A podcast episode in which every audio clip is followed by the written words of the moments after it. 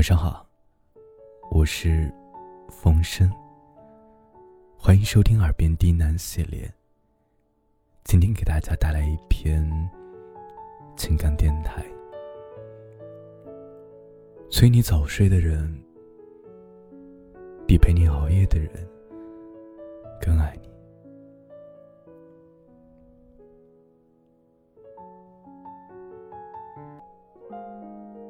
最近看到一篇文章，里面有这样一句话：“催你早睡和陪你熬夜的人，你会选哪一个？” 我的第一反应是，再年轻两岁，我会选择陪我熬夜的人。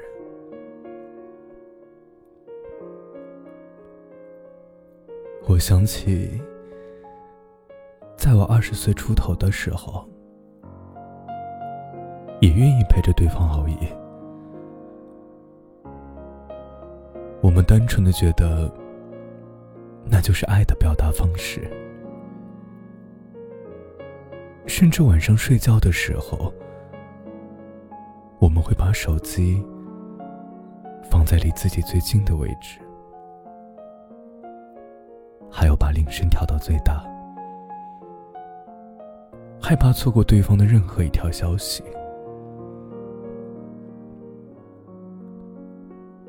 我们也会绞尽脑汁的找话题，让对方觉得不那么无聊。那个时候啊，我们从来都不会催对方早睡。如果对方消息回复的慢了，我们都会问：“你困了吗？困了你就先睡吧。”可是，一般啊，不管我们自己困不困，都会说不困，好像谁熬得越晚，谁就是付出越多的那一个。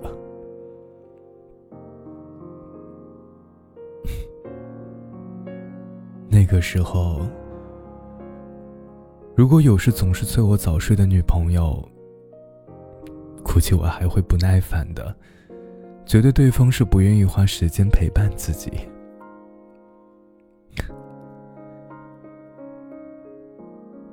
可是现在，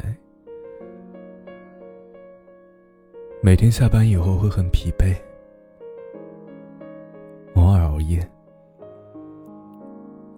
在熬个一两晚之后，就会觉得身体吃不消。我不再喜欢熬夜，也不再拖着别人一起熬夜。我也开始会对我在乎的人说：“早点睡啊，不要再熬夜了。”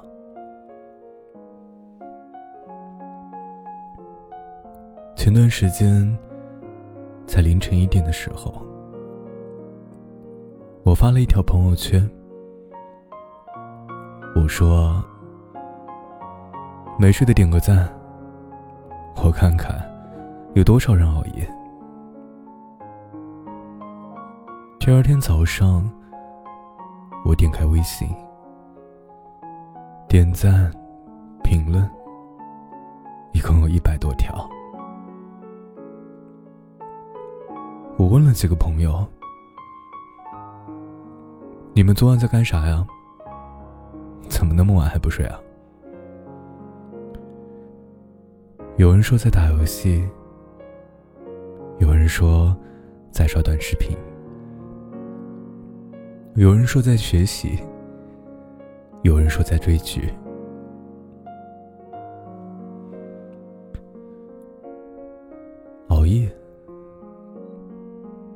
好像是很多人的常态。我经常看到大家在朋友圈分享不要熬夜的文字，也不断的看到大家乐此不疲的继续熬着夜。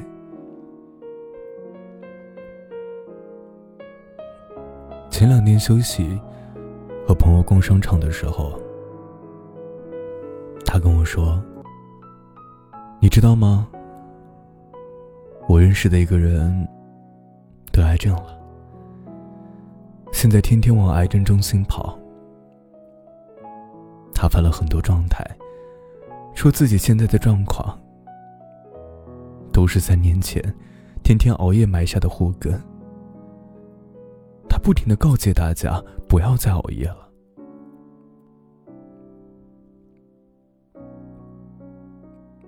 其实我以前真的没有想到，有一天我也会和周围的人讨论生老病死、癌症这样严肃的话题。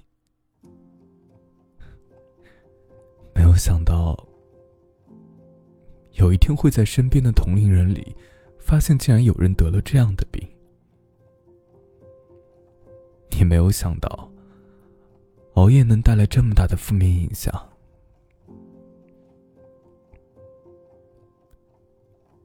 有人说，陪你熬夜的人，才是真正的爱你，因为时间对于每个人来说都很宝贵。不在乎你的人，根本不愿意跟你浪费时间。更不会花时间陪你晚睡。也有人说，催你早睡的人，比陪你熬夜的人更爱你，因为他不想你熬夜，不想你太累，不想你的健康受到任何威胁。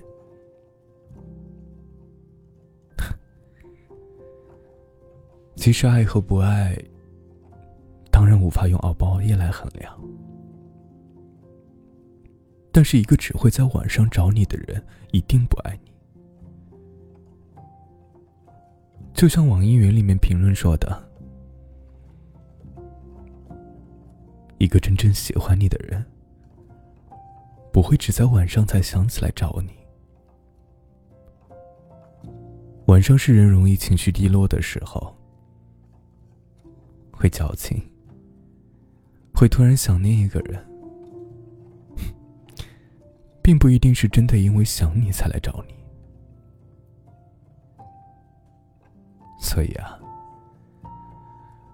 如果有人愿意花时间陪你，不管白天还是晚上，那他一定是爱你的。最好的爱。不是深夜矫情时的整晚陪聊，而不管第二天工作生活的状况，也不是每天太阳升起时打卡一样的问候，却在之后的一整天都找不到人。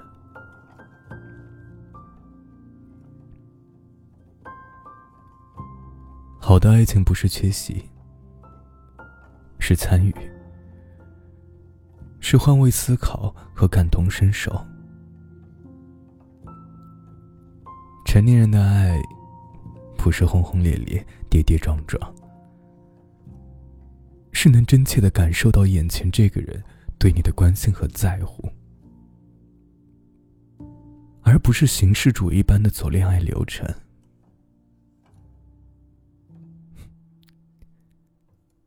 感谢你的收听。别熬了早点睡吧。